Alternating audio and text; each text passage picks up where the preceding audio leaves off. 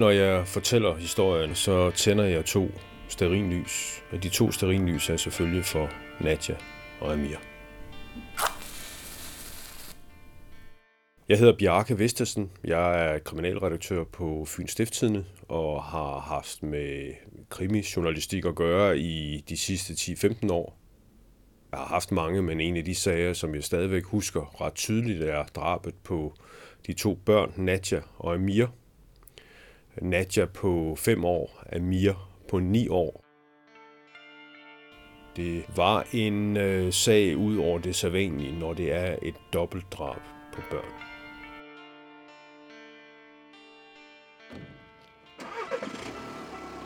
Den her episode finder sted i marts 2005. Det er en søndag formiddag. Jeg er på vej på arbejde, og øh, jeg kører i min bil. På det tidspunkt der var det muligt at aflytte politiets radioer, som stort set alle kriminaljournalister i Danmark nok havde på det tidspunkt. Og jeg havde den også tændt i bilen, mens jeg kørte derud. Og omkring kl. 10, der hører jeg så fra vagtcentralen, at, der bliver sagt, at vi spærrer gerningsstedet af. Det er selvfølgelig en melding, som, som, som jeg øh, synes er yderst interessant, fordi hvad er det for et gerningssted? Jeg kan godt sådan allerede fornemme på måden, det bliver sagt på, at det er måske lidt større end, end bare en trafikulykke eller, eller et slagsmål eller noget tredje, som kunne være sket natten til den her søndag. Så lige snart jeg sætter mig på redaktionen, ringer jeg til vagthavene. Der er tale om drabsag på Fjordholmen ude i en forstad i det østlige Odense, der hedder Seden.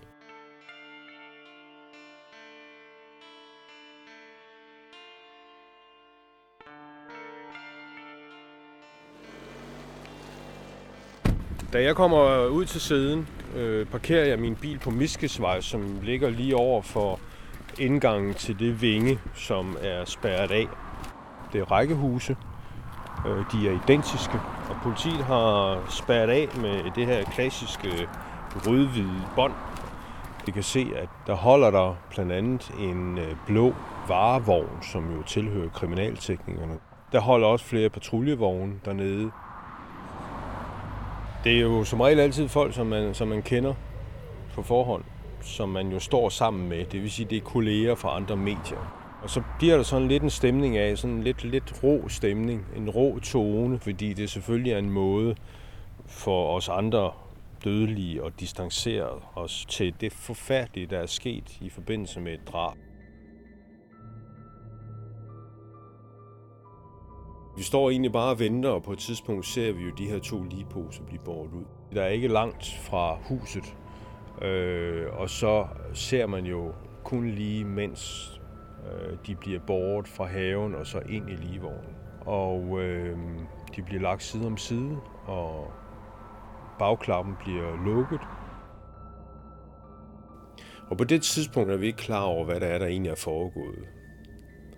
Så hvis vi spoler tiden lidt tilbage, vi spoler tiden to døgn tilbage til fredag eftermiddag, hvor Nadja og Mia, de øh, har været med deres mor og far inde på banegården i Odense, fordi deres mor skal til København og besøge en veninde. Og de vinker til hende, mens hun øh, står inde i toget. Bagefter tager deres far og kører dem hjem til rækkehuset på Fjordholmen. På et tidspunkt, så, øh, så laver han aftensmad til dem. Og kort før, at der er Disney-show øh, klokken 7, i fjernsynet, øh, så blander faren en kakaodrik til Nadja og smører en Nutella med til Amir. I begge dele kommer han sovemiddel i. Nadja drikker sin kakaomælk, Amir spiser sin Nutella med og ser i øvrigt Fedtmule og Anders And og hvad der nu ellers må være i Disney Show en fredag aften. Og de falder i søvn. Deres far tager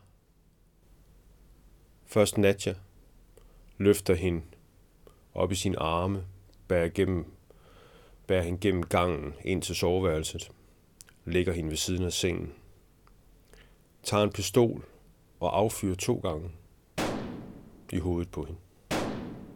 Og hun er død på stedet. Amir, som jo stadigvæk ligger inde i stuen, har ikke hørt noget, fordi han jo altså også har fået den her sovemedicin i sin hoteller med. Så han øh, løfter Amir op i sine arme, bærer ham ind ved siden af Nadja, som nu ligger død på soveværelsesgulvet. Og han trækker igen den her pistol og skyder ham to gange i hovedet.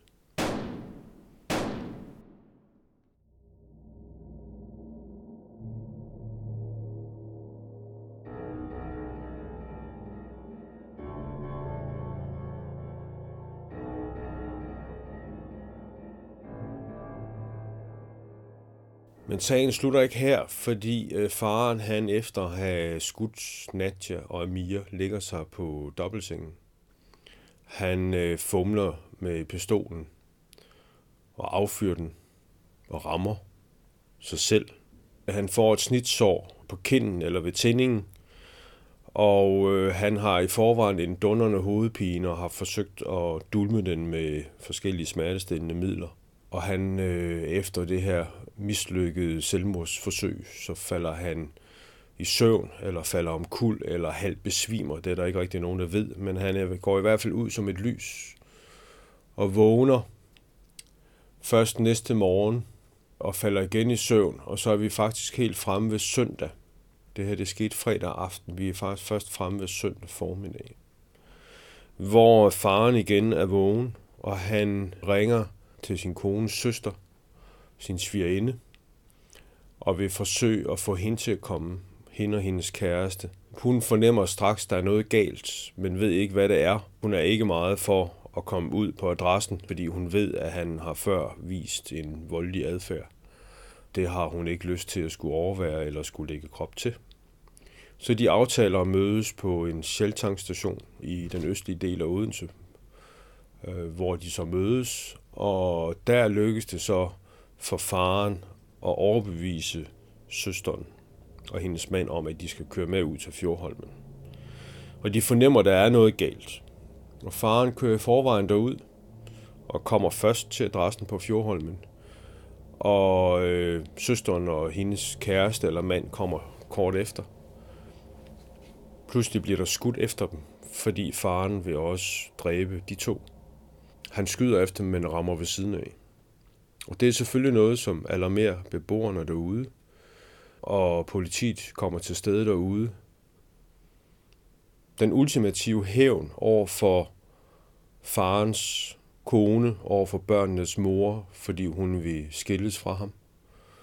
Og det er en diskussion, som havde stået på i mange måneder forinden, og faren var uenig, men moren ville skilles. Faren, han, øh, han sidder selvfølgelig stadigvæk fængslet i dag. Selvom det er så mange år siden, så er han stadigvæk et eller andet sted inde og afzone den her straf. Han blev idømt 16 års fængsel. Og i den straf, der lå også, at han i starten skulle underkaste sig en anden form for psykologisk, psykiatrisk behandling, fordi han jo øh, var psykisk syg.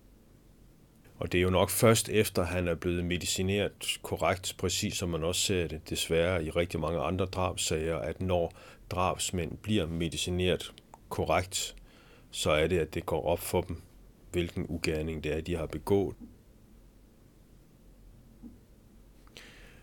Den her historie er jo speciel for mig, fordi Nadia og Mia jo er to børn, og fordi det nok også skete på et tidspunkt, hvor mine egne børn havde nogen som nogenlunde samme alder.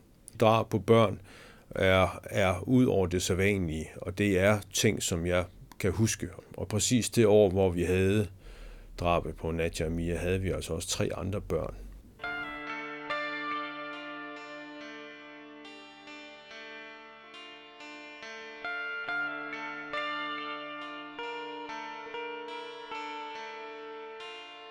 Hvis jeg ikke havde, havde et panser at bygge op omkring mig, og det er ikke noget, jeg gør bevidst, det er noget, jeg bare gør helt automatisk, så vil jeg jo øh, tage hjem hver eneste dag fra arbejde, eller så tit sker der heldigvis ikke drab, vel, men, men, men, men så vil jeg ikke synes, at jeg kunne passe mit job, fordi jeg vil tage tingene med hjem og sparke til hunden og slå konen og alt muligt andet, fordi der er grænser for, hvad et, hvad et menneske kan tage ind af andres ulykker.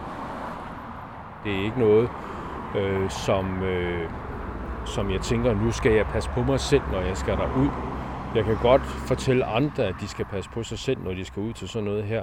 Men, men, men jeg har selv oplevet, at det er bare sådan en fuldstændig automatisk reaktion. Jeg kan jo heller ikke tage hjem til min familie og underholde med det, som jeg oplever. Og når jeg så bliver spurgt om, jamen hvad så, hvordan er din dag gået, hvad har du oplevet?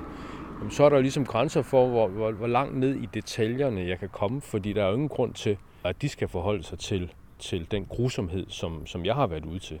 Jeg har kun oplevet en gang i nyere tid, hvor, øh, hvor det pludselig kom, øh, kom ind under huden på mig. Jeg var til grundlovsforhør med, med den gerningsmand, som havde begået drabet. Og så er det først på vej ned ad trappen, at jeg møder en kollega, en fotograf, som så øh, meget alvorligt kommer hen til mig og siger, jeg har lige set ham. Og så siger jeg, jamen det har jeg jo også, jeg har jo lige siddet til grundlovsforhør. Jamen hvad sagde han? spurgte denne fotograf så om. Og så var det pludselig, at jeg skulle til at koble mig selv som person til, hvad det var, han havde sagt, og hvad jeg havde skrevet ned. Og så var det, det på en eller anden måde ramte noget ind i mig, nemlig hvad det var, han havde fortalt, hvad han havde gjort.